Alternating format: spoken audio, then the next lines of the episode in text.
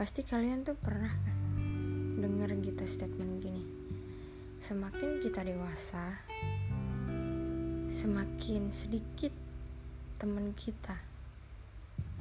Tapi kalian sadar gak sih kalau itu benar terjadi?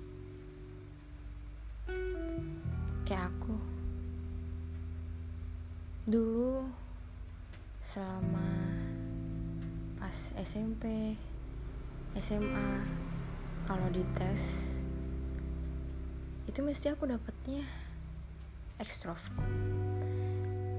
Kenapa bisa ekstrovert? Ya emang karena aku tuh terbuka banget sama semua orang gitu.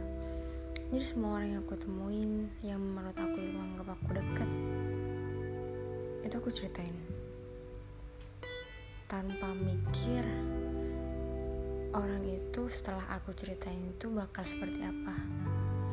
Dan aku dulu gak mikir orang itu tuh bakal jahat ke aku atau enggak. Pokoknya yang aku ngerasa itu dia baik sama aku tuh, ya udah aku bakal ceritain. Pokoknya aku mikir semua orang itu emang baik gitu, kayak aku ceritain dan aku terbuka orangnya. Tapi dulu mulai masuk kuliah itu temanku benar-benar udah sedikit banget, dan aku coba iseng ikut tes lagi. Bener dong, ternyata aku jadi introvert. Tapi jangan salah paham dulu. Introvert di sini itu bukan yang ansos. Jadi itu sudut pandang orang. Itu berbeda-beda emang. Ada yang bilang ansos, introvert itu ansos lah, gak bisa gaul lah, atau sejenisnya gitu. Cuman beda menurut aku.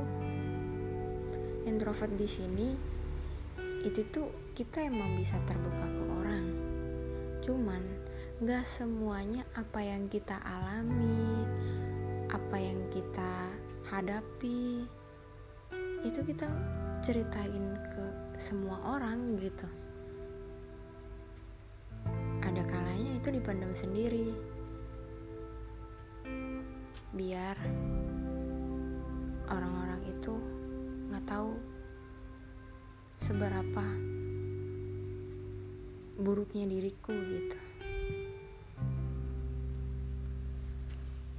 Aku pernah punya teman gitu, banyak aku baik-baikin semua orang gitu pas SMP sama SMA. Tapi dia jahat sama aku.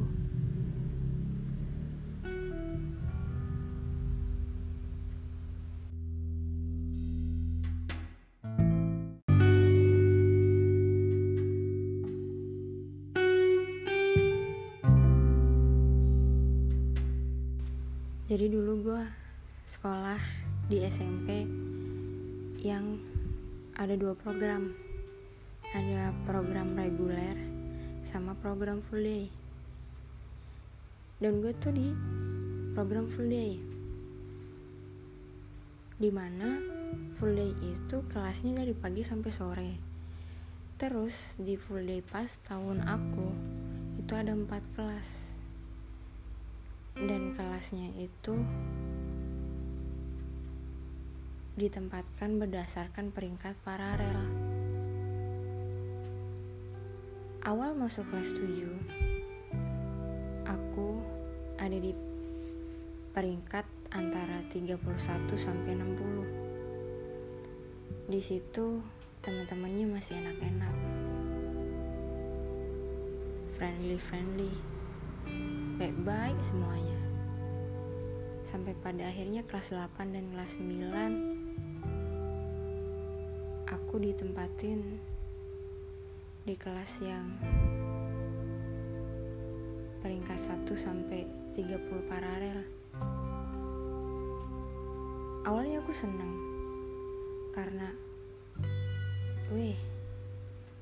alhamdulillah ya, effort aku selama ini gak sia-sia. Gitu. Tapi ternyata setelah aku jalanin, itu tuh gak seenak yang aku pikirin. Persaingannya tuh ketat banget. Dari mulai materi,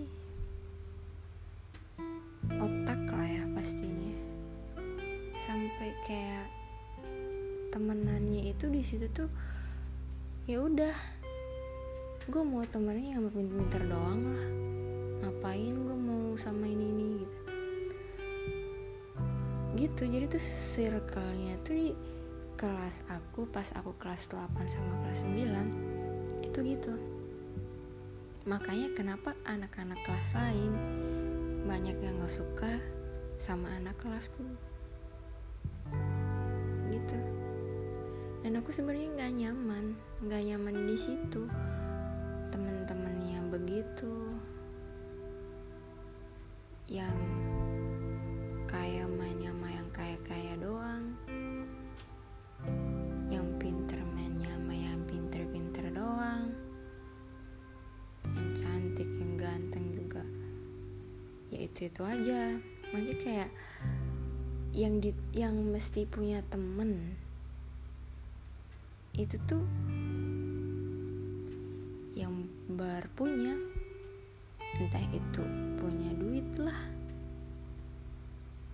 punya muka lah, atau punya otak gitu. Ya aku siswa yang biasa-biasa aja yang nyasar ke kelas itu, bisa apa gitu, bisa apa sih aku ini? Cuma kayak sebutiran kertas aja gitu, sebutir debu gitulah, sampai kayak nggak kelihatan, nggak dianggap. Pernah pas itu aku kelas 8 ngalami bully gara-gara ada saudaraku. Jadi tuh saudaraku punya pacar di kelasku. Tapi pacarnya saudaraku itu dia selingkuh sama temanku sendiri, jadi kayak sekelas gitu. Ya udah di situ kayak yang jadi sasarannya akulah, disindir-sindir lah, dibully lah, apalah. Ya Allah, itu tuh bener-bener ngerasa jatuh banget sih sebenarnya. Apalagi selama kelas 8 dan 9 aku tuh gak pernah yang namanya masuk 10 besar, bahkan 15 besar gitu loh. 15 besar aja tuh gak bisa, mentok tuh 19 besar, peringkat 19. Pernah peringkat 25 dari 29 anak. Coba kalian bayangin gitu, aku yang peringkat 25. Dan dulu aku tuh dekil banget, udah hitam, pendek, gendut. Udahlah, pokoknya kayak nggak ada harapan lagi kayak punya temen di situ. Cuman alhamdulillah masih ada temen yang mau main sama aku, meskipun gak semuanya. Dan teman-teman aku, sahabat-sahabat aku itu kebanyakan bukan dari kelasku, tapi dari kelas lain. Tibalah pas SMA, aku ngerantau ke Solo. Kenapa aku ngerantau? Karena jujur salah satu alasan aku ngerantau itu karena gengsi. Teman-teman aku tuh pada gak mau sekolah SMA di tempat daerah sendiri gitu. Maunya keluar kota gitu. Awal aku mikir, duh gue mau sekolah di mana? Masa iya gue dibolehin gitu. Aku tuh mikir kayak gitu. Terus akhirnya dapatlah sekolah yang pas dan disuruh orang tua juga di situ.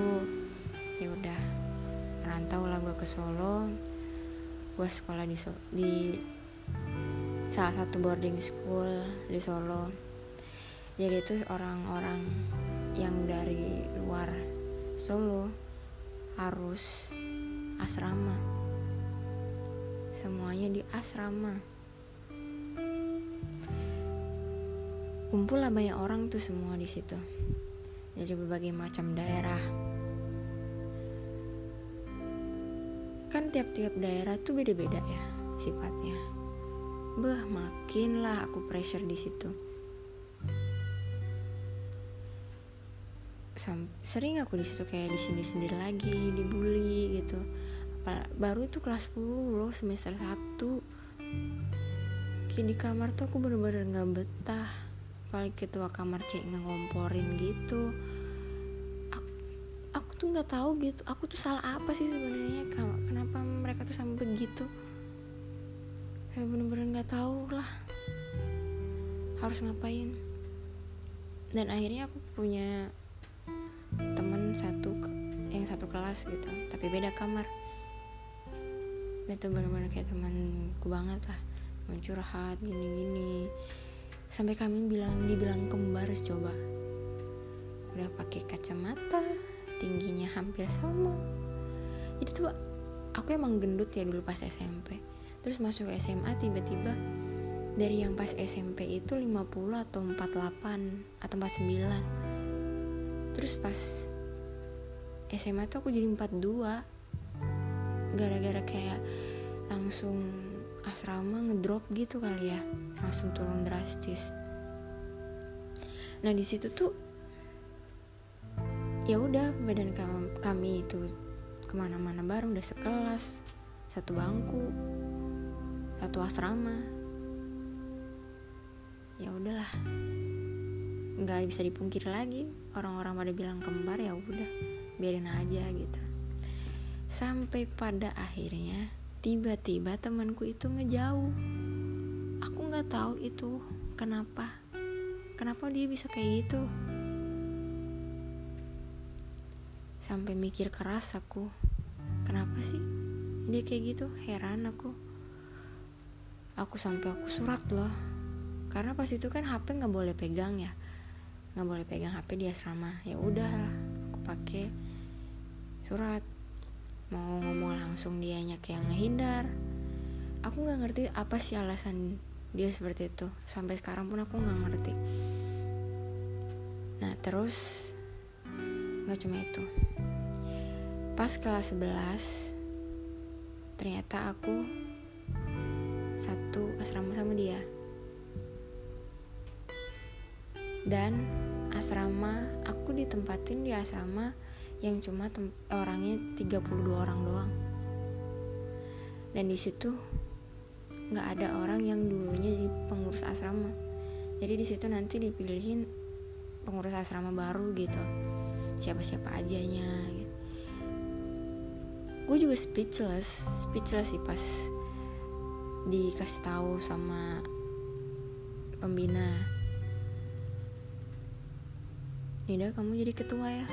Kaget lah aku. Hah? Terus mikir lama.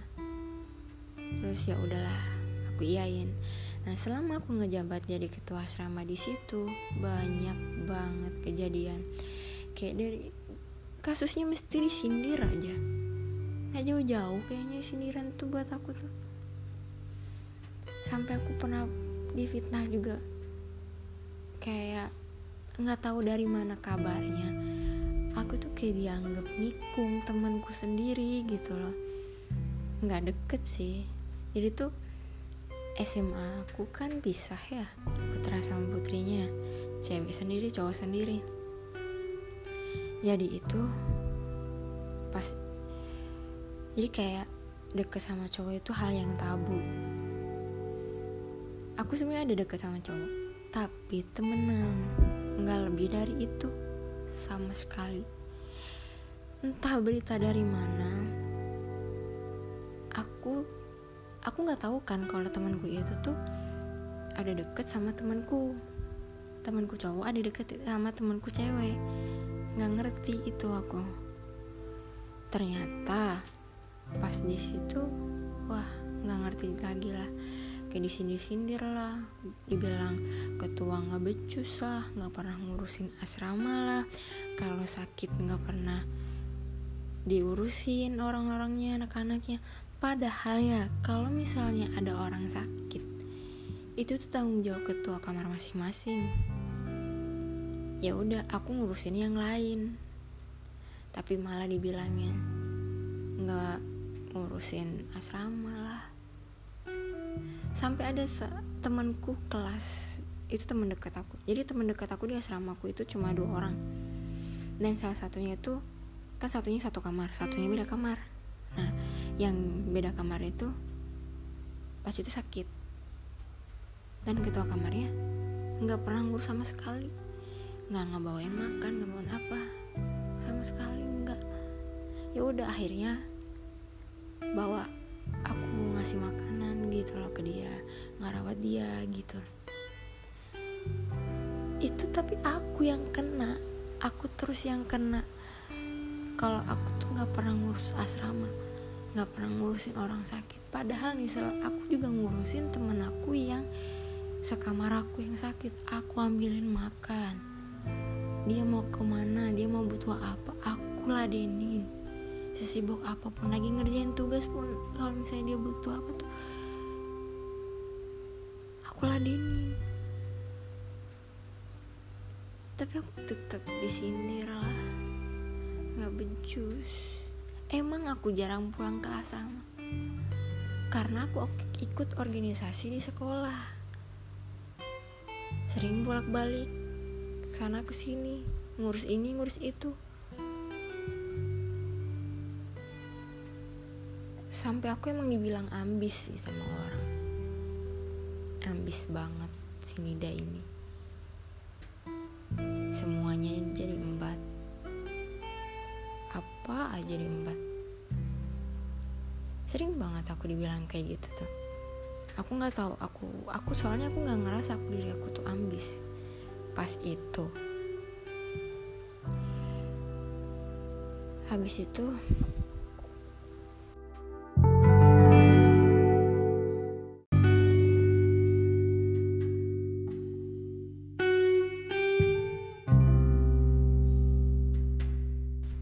pada saat itu aku tuh orangnya kayak masukin hati semuanya, omongan orang, nggak ngefilter dulu gitu. Jadi gampang banget sakit hatinya. Terus aku sampai cerita ke orang tua aku, sebenernya nggak enak karena buat mereka khawatir gitu.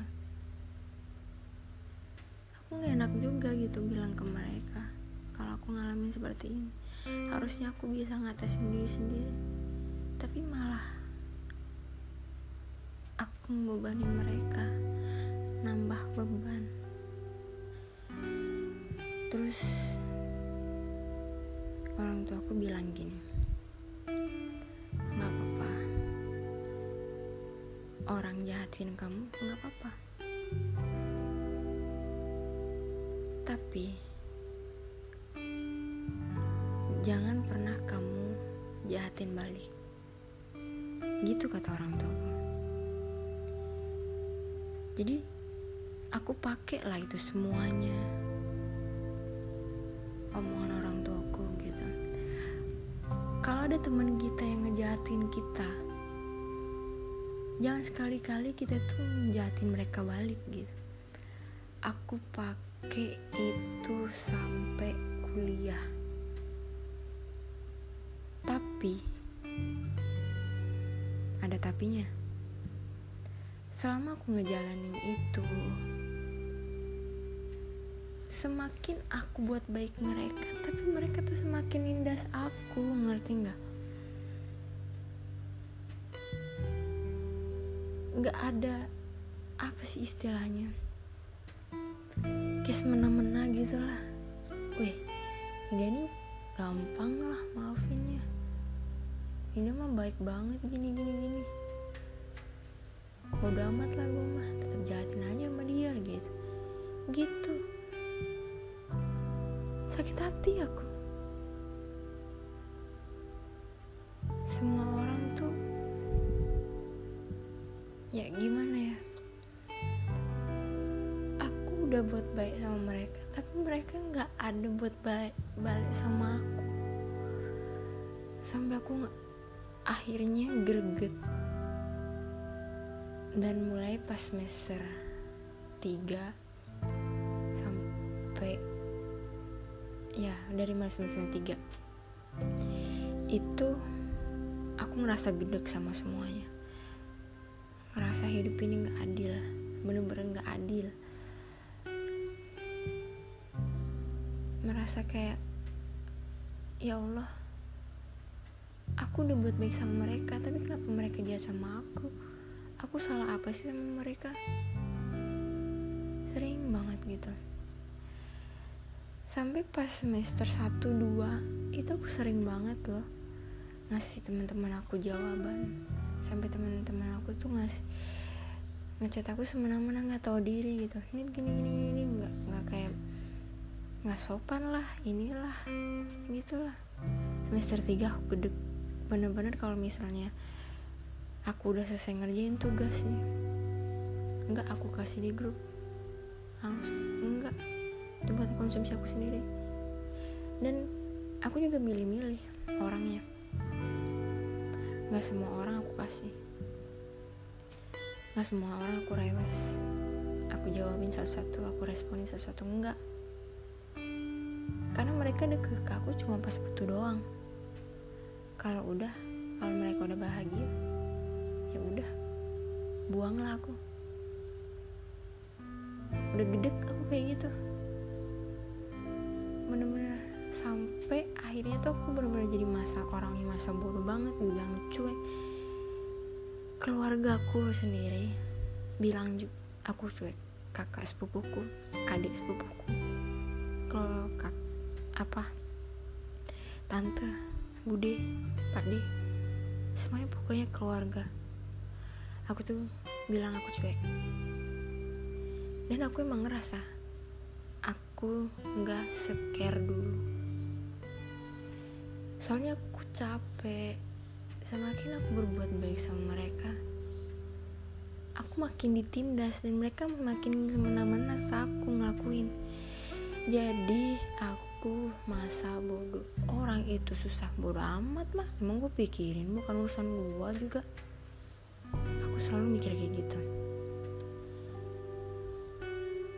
Sampai pas semester 5 lalu aku ngerasa capek jalanin 1,5 tahun dengan orang yang kayak merasa diri aku tuh jahat, bener-bener jahat sih menurut aku. Saya kayak nggak peduli sama sekali gitu loh sama orang, lihat orang gitu. Terus aku balik lagi pakai prinsip yang dari orang tua gue, yaitu sejahat apapun orang itu jangan pernah kita sakitin balik. Dan aku baru ngerti arti itu tuh sekarang. Jadi orang-orang yang dulu ngejahatin aku, dari teman-temanku SMP, SMA, itu semua kayak berbalik arah. Dulu mereka jahat ke aku, tapi sekarang apa? Mereka minta bantuan ke aku, minta tolong ke aku. Mereka jadi baik semuanya, gitu. Ada lagi nih yang sesuatu yang menurut aku wow gitu lah. Dari kebaikan itu jangan sepelein sebuah kebaikan. Aku punya kakak tingkat, dia cowok, aku biasa manggil dia abang. Kami satu himpunan, jadi sering kerja bareng, tapi aku tuh kayak gak dia anggap dia ada gitu. Sama dia nggak direspon, apa-apa, kayak ya udahlah, kayak angin lalu aja gitu. Sakit lah, pasti sakit hati. Terus pernah ada apa gitu, aku lupa. Oh iya, dulu aku pernah pacaran sama teman kerjaku juga, dan teman kerja dan mantan aku itu deket sama katingku itu, dan kami kan udah putus nih. Aku sama mantan aku putus. Aku nggak ngerti mantan aku cerita apa ke kating itu. Pokoknya kayak setiap aku ngomong sama kating itu tuh dia kayak nggak suka banget gitu ngeliat aku. Iya apaan sih, apain siapa sih aku, padahal tapi aku nggak ngerti gitu loh, itu tuh dia kenapa kayak gitu. Apa mungkin mantan aku ngejelekin aku di depan dia? Itu suzonnya, tapi kan nggak boleh suzon. Jadi ya udahlah, biarin aja dulu. Aku babein dia sampai pas semester 5 kemarin aku ngambil mata kuliah atas, yang dimana di situ tuh cuma ada 4 orang doang anak 17-nya, yang lain anak 16. Dia kan emang sibuk ya orangnya, sibuk di proyek, dia artis juga, model, banyak lah kerjaan dia. Dan di situ tuh dia emang teman-teman dia banyak, tapi nggak tahu kenapa dia kayak minta bantuan ke aku, sampai aku ngebantu dia loh, sampai aku nge-TA-in dia, ngebuat tugas dia gitu loh. Karena aku ngerti dia sibuk gitu kan, dan kayak mungkin dia ngandelin aku. Ya udahlah, nggak apa-apa lah, terus-terusin aja baik-baikin dia. Aku udah lupain gitu, soalnya pas itu udah nggak kerja bareng karena dia udah demisioner. Udahlah, pas itu, dan akhirnya gini, aku dapat kebaikan dari aku buat baik ke dia. Jadi itu aku dapat tempat kerja praktek, itu di tempat kerja praktek dia. Jadi dia dapat proyek, terus dia langsung bilang, kamu KP di Abang ya. Aku tahu dia tuh dulu proyeknya di jalan kayak underpass gitu. Pas itu aku tahu itu udah selesai. Aku tanyalah, bukannya proyeknya udah selesai ya Bang, emang masih po? Terus dia bilang, Abang dapat proyek lagi di kereta api bandara. Dan tahu nggak sih, aku masuk jurusan aku ini, teknik sipil, itu karena aku tuh tertarik sama kereta api dari dulu. Dan sekarang ditawarin kerja praktek di situ, gimana nggak senang coba? Alhamdulillah banget gitu. Jadi itu pesan dari aku,